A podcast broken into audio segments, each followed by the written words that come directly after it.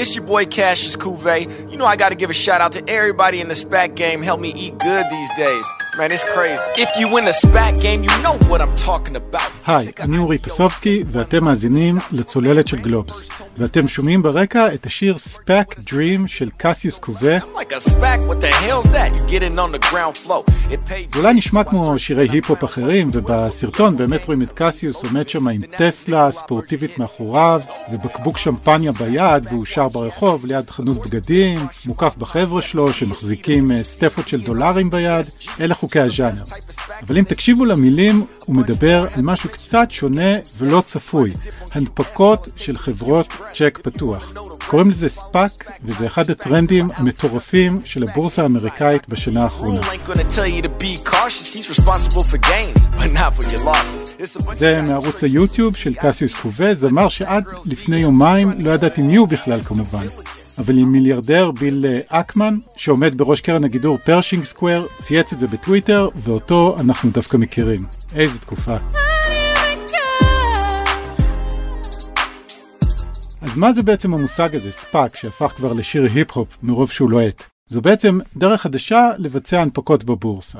בדרך כלל כשחברות רוצות לגייס כסף ולגדול, הן מנפיקות בבורסה. הן מוכרות לציבור מניות שכל אחד יכול לקנות, וככה הציבור הרחב יכול לקנות לעצמו חלק קטן מחברת משקאות קלים, או סייבר, או אנרגיה ירוקה, או מה שלא יהיה. זה מה שנקרא IPO. אבל SPAC זה כבר סיפור אחר. כאן אתה לא יודע לאיזה עסק אתה נכנס. חברות SPAC הן חברות צ'ק פתוח, שמי שעומד מאחוריהם הם יזמים שמבקשים מהציבור להשקיע בהם מאות, מיליוני או אפילו מיליארדי דולרים. ואת הכסף הזה הם ילכו וישקיעו בחברה שנראית להם כמו השקעה טובה. ומכאן הכינוי חברות צ'ק פתוח. במילים אחרות, אם אתם משתתפים בהנפקת SPAC, אתם בעצם סומכים על מי שמנהל את החברה הזאת, שהוא כבר ידע להשקיע את הכסף שלכם במשהו טוב, מתוך המחשבה שיש לשניכם אינטרס משותף, להרוויח עוד כסף. אחרי שהבנו מה זה SPAC ככה על קצה המזלג, נספר שזה הפך לטרנד הכי לוהט בוול סטריט. בשנה האחרונה נרשמו שם כמעט 250 הנפקות SPAC שגייסו קרוב ל-75 מיליארד דולר. אלה סכומים דמיוניים וחלקם גם נקשרו בעסקאות לרכישת חברות ישראליות כמו טאבולה או ארקו או פיוניר, אבל בקרוב יכול להיות שחברות הצ'ק הפתוח יגיעו לבורסה בתל אביב. ובפעם הקודמת שזה קרה, זה לא נגמר טוב. מי שיעזור לנו להבין לעומק מה זה חברות צ'ק פתוח ולמה יש כאן הדים קצת מדאיגים מהעבר, הוא שי שלו, עורך שוק ההון של גלובס. היי שי. היי אורי.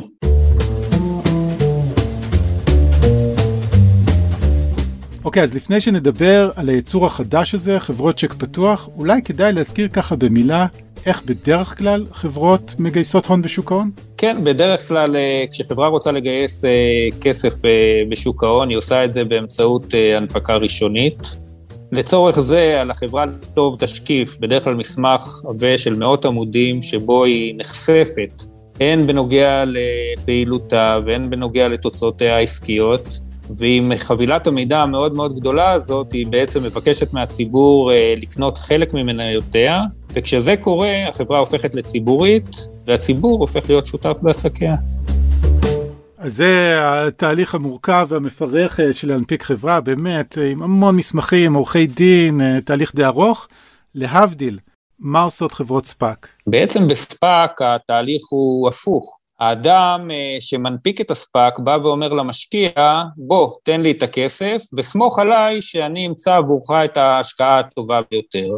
זאת אומרת, המשקיע צריך לתת אמון באיש העסקים המנפיק, לרוב יזם בעל מוניטין, ולתת לו את הכסף מתוך תקווה שבאמת הוא ימצא עבורו השקעה שתניב לו רווחים.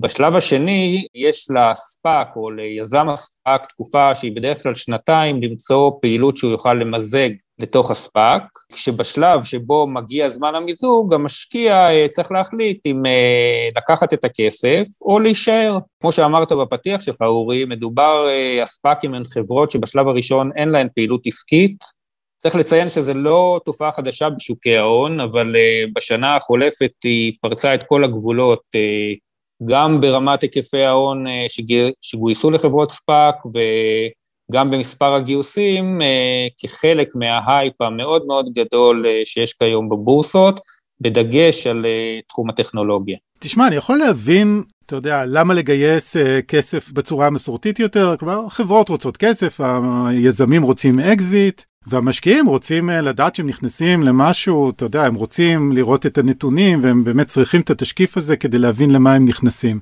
אני קצת פחות מבין מה ההיגיון, למה חברות מגייסות כסף ככה, למה משקיעים נותנים את הכסף ליזמים כאלה שמבקשים מהם צ'ק פתוח. תראה, מבחינת החברה שמבק... שתתמזג לתוך הספאק, האינטרס הוא די ברור. הדרך הזאת מאפשרת לה גישה למימון ציבורי, לשוק ההון, שזה, שזה דבר שהוא באמת מאפיין את התקופה הנוכחית.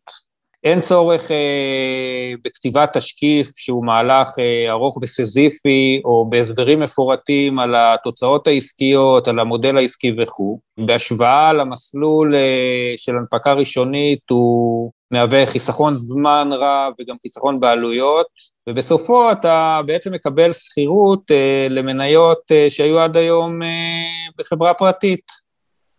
אה, מבחינת המשקיעים הקטנים, אה, הציבור שמשקיע בחברות הספאק, או באמצעות הגופים המוסדיים, פה הם מקבלים בעצם אה, גישה לחברות אה, שהן בדרך כלל בתחומי ההון סיכון, הטכנולוגיה, בשלבים אה, די מוקדמים, השקעות שבדרך כלל נמנעות משקיעים בחברה ציבורית, זאת בניגוד להנפקת חברה ציבורית שבדרך כלל מגיעה לבורסה בשלב יותר בשל ומתקדם. וצריך להזכיר שראינו כבר כמה חברות ישראליות שהשם שלהם נקשר בעסקאות ספאק כאלה. כמו שאמרנו, הנפקות הספאק מתבצעות בארצות הברית, ולאחר הגיוס, מנפיקי הספאק אה, תרים אחר אה, פעילויות שניתן יהיה למזג לתוכן. מטבע הדברים, ישראל, שידועה כמעצמה של חדשנות וטכנולוגיה, מושכת את אותם ספאקים לבוא לכאן ולהשקיע את הכסף שגייסו בחברות אה, מעניינות לרכישה.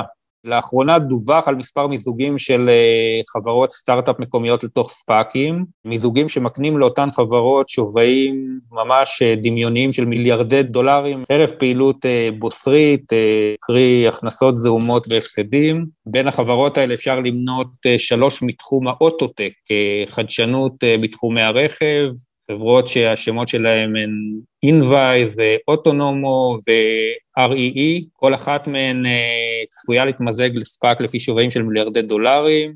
ברשימה הזאת יש גם את חברת אה, הטכנולוגיה טאבולה, חברת הפינטק פיוניר, ולאחרונה דווח בבלומברג גם על חברת ה insurtech, אה, הביטוח הדיגיטלי היפו, שהיא בדרך למיזוג לחברת SPAC לפי שווי של לא פחות מחמישה מיליארד דולר. זה ממש סכומים, סכומי עתק. כן, אין ספק שההייפ בתחום הטכנולוגיה בוול סטריט לא פוסח על החברות הישראליות. אורי, וזה אולי גם מדגיש את הצד השני של המשוואה, זאת אומרת, לצד היתרונות שלכאורה יש למשקיעים בהשקעה בחברות טכנולוגיה כאלה, שאחרת אולי לא היו יוצאות לציבור, הסיכון הוא גדול מאוד. כולנו יודעים שאחוזי ההצלחה של חברות טכנולוגיה צעירות הם אה, לא תמיד גבוהים במיוחד.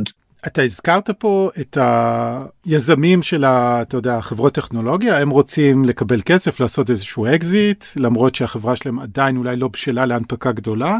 יש את המשקיעים שככה יכולים להיכנס אה, להשקעה בחברה שאולי אחרת לא יכולים להגיע אליה, אבל יש עוד מישהו באמצע, כלומר את המשקיע שהקים את הספאק, שמבקש בעצם מהציבור לתת לו את הכסף והוא ילך לחפש השקעה, בעצם צריך אה, לסמוך על בני אדם האלה, נכון? כלומר, אתה מפקיד פה הרבה מאוד כסף בידיים של אנשים שאומרים, אני אמצא לך השקעה טובה, יש פה עוד אלמנט של סיכון. בדרך כלל את רוב הכסף בחברות הספאק אה, משקיע הציבור ולא היזם. אה, סביר להניח שהראשונים שירוויחו אה, מעליית המניות של חברות הספאק, הרבה פעמים, כמו סחורות אחרות בוול סטריט, המניות האלה עולות בלי באמת קשר לתוצאות עסקיות, הראשונים שירוויחו מזה יהיו יזמי הספאק ויזמי החברות שיתמזגו לתוכו. הציבור הוא בדרך כלל האחרון ליהנות. כשאנחנו מדברים על הציבור, אה, רק לחדד, אם אני מבין נכון, זה בעצם אה, הגופים שמנהלים את הפנסיה שלנו, שקונים את המניות האלה. הגופים המוסדיים, אה, חברות הביטוח, קופות הגמל, מנהלי הכסף הגדול בישראל, מטבע הדברים, כדי להצליח לגייס הון בהיקפים גדולים מהציבור, אתה צריך לפנות לגופים האלה, ושהם ישקיעו את הכסף.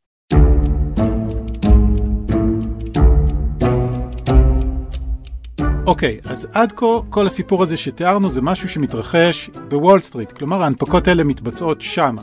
אבל עכשיו יש סיכוי שהוא יגיע גם לישראל, אם אני מבין נכון. נראה שלנוכח הפתיחות המפתיעה שמגלה הבורסה בתל אביב אה, בשנה האחרונה להנפקות אה, של חברות טכנולוגיה, ברשות ניירות ערך אה, מבקשים ללחוץ על דוושת הגז ולאפשר את פיתוחו של שוק ההון המקומי גם לחברות בשלות וגדולות יותר, כאלה שכיום עושות את דרכן לתוך ספאקים מעבר לים. אנחנו חשפנו לאחרונה כי ברשות ניירות ערך צפויים לאשר את אה, מה שהפך לאחד מסממניה הבולטים של תקופת ההייפ אה, בשוק המניות האמריקאי, וזה הנפקות של חברות ספאק גם למשקיעים בתל אביב. אוקיי, okay, אז יש פה את החידוש האמריקאי הזה, רוצים לייבא אותו גם לבורסה בתל אביב, אבל בעצם אה, בטור הזה שפרסמת לאחרונה בגלובס אתה מזכיר שראינו כבר סיבוב כזה של חברות צ'ק פתוח בישראל. כן, מתברר שהסיפור של יזם כריזמטי שאומר למשקיעים, תנו לי את הכסף ואני כבר אעשה איתו ניסים ונפלאות, קרה כאן לפני 30 שנה. מדובר בתחילת שנות ה-90, היה פה איזושהי קוניונקטורה של שינוי הקריטריונים לרישום חברות חדשות למסחר, שבעצם אפשרו לחברה בעלת הון עצמי מינימלי וללא עבר עסקי אה, להגיש תשקיף אה, הנפקה. מי שניצלו את זה אז היו חבורה של אה, יזמים צעירים בראשות יובל רן, שנחשב אז לכוכב עולה בשוק ההון המקומי, היה ידוע במשפט, אצל יובל לא מפסידים. רן ושות' החלו להזרים לרשות ניירות ערך טיוטות תשקיף דקיקות של מה שנודעו לאחר מכן כחברות הבועה. מדובר בכמעט 20 חברות שבאמת ניצלו את הפרצה הזאת והצליחו לגייס כל אחת כמה מיליוני שקלים, מבלי שהיה ידוע במועד ההנפקה איך בדיוק הכסף הזה הולך אה, להיות מושקע. זהו, ולחלק מהחברות האלה משנות ה-90 היו שמות כמו אוקי דוק או לבלב, אתה יודע, זה לא נשמע שמות מאוד רציניים. רציני או לא רציני, באותן שנים הבורסה בתל אביב נהנתה מתקופת אה, גאות מאוד גדולה, והיה מספיק אה, באמת אה, שמות של יזמים עם איזשהו מוניטין ועם הרבה הבטחות גדולות, כדי שהכסף יזרום לקופה של החברות שלהם. ואיך הסיפור הזה נגמר? מה שקרה זה שבעצם הנפקות חברות הבועה, שוב, חברות ללא כל פעילות עסקית ועם הבטחות מעורפלות, לגבי מה יעשו בעתיד, אה, זכו כל אחת בתורה לביקושי ענק מצד המשקיעים. בוועדת הכספים של הכנסת וברשות ניירות ערך אה, הביטו בדאגה כיצד הציבור מסתער על אה, המניות של חברות הבועה.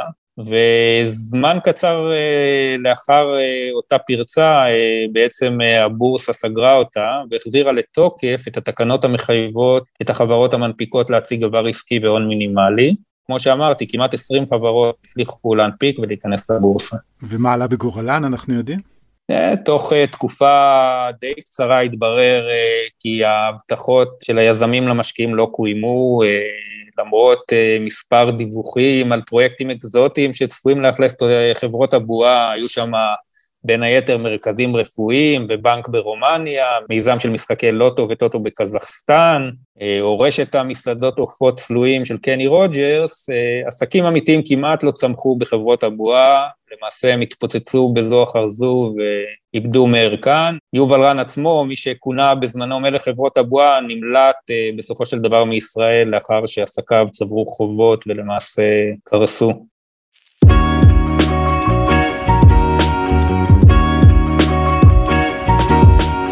אז יש לנו את ההיסטוריה העגומה הזאתי. כשאתה מדבר עכשיו עם רשות ניירות ערך, מה הם אומרים? הפעם זה אמור להיגמר אחרת?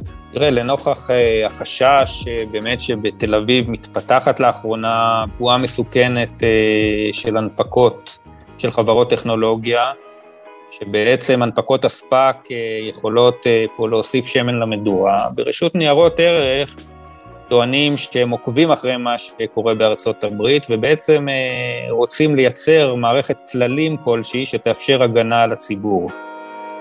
לטענתם, ככל שהחברת הספאק תהיה גדולה יותר והיזמים בעלי ניסיון רב יותר, אה, המהלך יצליח, והם קבעו אה, מספר תנאים שנועדו להגן על המשקיעים מהציבור בחברות הספאק, בין היתר שהיזמים ישקיעו לפחות עשרה אחוז מסכום הגיוס של הספאק, שהמניות של היזמים יהיו חסומות לתקופה מסוימת, לו"ז להכנסת פעילות עסקית לספאק, שנתיים, אחרת הכסף מוחזר למשקיעים, ושרוב של בעלי מניות הספאק יאשר את הכנסת הפעילות. מה שנקרא באנגלית skin in the game, שגם ליזמים יהיה מה להפסיד פה.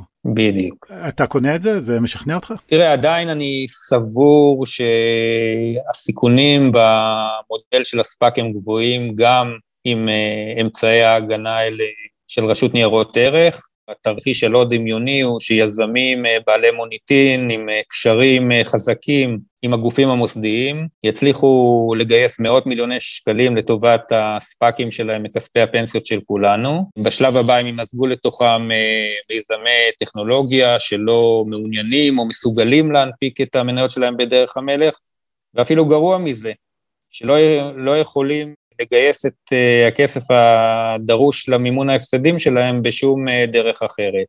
אז נכון, uh, לא מן הנמנע שבטווח הקצר מיזוג שכזה יליב את הדמיון, המניות יקפצו, יזמי הספאק והחברות הממוזגות לתוכו ייהנו מרווחים גדולים, אבל כשההייפ ידעך והתוצאות העסקיות יפגשו את קרקע המציאות, עלולות חברות הספאק לאבד חלק ניכר משוויין, ובמקרה כזה, מי שיספוג את עיקר ההפסדים, ממש כמו בחברות הבורסה של תחילת שנות ה-90, יהיו המשקיעים מהציבור. אתה יודע, יש פה גם איזושהי שאלה של טיימינג, כי הרי הספאק היה הטרנד הלוהט של 2020 בוול סטריט, ויכול להיות שאנחנו פה בישראל קופצים על הטרנד הזה בדיוק כשהבועה הזאת, או בדיוק כשההתלהבות מגיעה לשיא, כלומר בדיוק נכנסים ברגע שאתה לא אמור להיכנס אליו.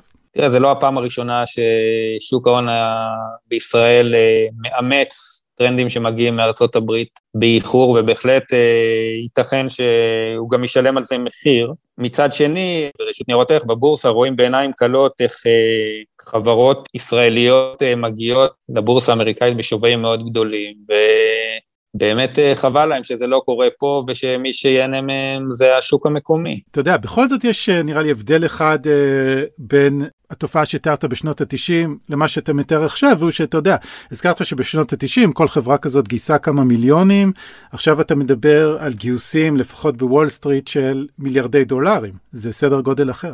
נכון, אפשר להגיד שתופעת הספאק צפויה להיות חברות בועה על סטרואידים. בזמנו הגיוסים, חברות הבועה היו מצומצמים, כמה מיליוני שקלים בודדים בהנפקה. נכון להיום, ברשות ניירות ערך שואפים לרף גיוס של 300 עד 500 מיליון שקל לחברות הספאק. שמצד אחד אולי ימשוך גופים מוסדיים גדולים, אבל מצד שני הוא גם מגדיל את הסיכון לכספי הפנסיות שלנו שיושקעו בהם. אוקיי, okay, אני רוצה לסיים בשאלה שאולי קצת שטחית, אבל uh, אתה יודע, ספאק, אולי היינו צריכים להגיד קודם, זה ראשי תיבות Special Purpose Acquisition Company, ונזכרתי שגם לפני המשבר של 2008 ראינו כל מיני ראשי תיבות כאלה של מכשירים פיננסיים, היה CDO ו-CDS ו-SPV, עכשיו, אני לא יודע אם צריך לייחס איזושהי חשיבות לזה שיש כאן כמה אותיות באנגלית, איזה ראשי תיבות כאלה, אבל משהו בכל הכלים הפיננסיים האלה, בקיצורים האלה, מעורר אי נוחות ומין אה, ניחוחות כאלה של בועה. עם הקביעה הזאת אני לא יכול להתווכח, ורק יכול להבטיח שאנחנו נמשיך אה, לעקוב אחרי התופעה בשוק ההון של גלובס, ולעדכן אתכם על כל התפתחות בה. אוקיי, שי שלו, תודה רבה. היה לי לעונג. עד כאן עוד פרק של הצוללת. אתם יכולים למצוא אותנו באתר גלובס, בספוטיפיי או איפה שאתם מאזינים לפודקאסטים. נשמח אם תדרגו אותנו גבוה, ואתם גם מוזמנים לשלוח את הפרק לחבר או חברה שאולי ירצו לגייס כמה מאות מיליוני שקלים באמצעות חברת צ'ק פתוח. אם אתם רוצים לשמוע עוד על הטרפת בשווקים ועל הכניסה של צעירים לשוק ההון, אני ממליץ לכם להאזין לפרק 79 של הצוללת שפרסמנו לאחרונה, ובו אנחנו מסבירים איך קרה שהמילניאלס כבשו את וול סטריט. ולפני שניפרד אני רוצה להזמין אתכם לפרויקט מיוחד שלנו, התעלומה של גלובס, חידה בלשית בהמשכים שחוזרת לאתר גלובס לעונה שנייה. גם הפעם דוקטור אושי שוהם קראוס מאתגר אותנו עם כתבי חידה מורכבים ומרתקים. אתם מוזמנים להקים צוות חקירה, להתייעץ, להעלות השערות בעמודים שלנו ברשתות החברתיות, ובעיקר בקבוצת הטלגרם של התעלומה. את הפרק ערך רון טוביה, תודה להילה וייסברג ושלומית רביד, אני אורי פסובסקי, ניפגש בפעם הבאה, ביי!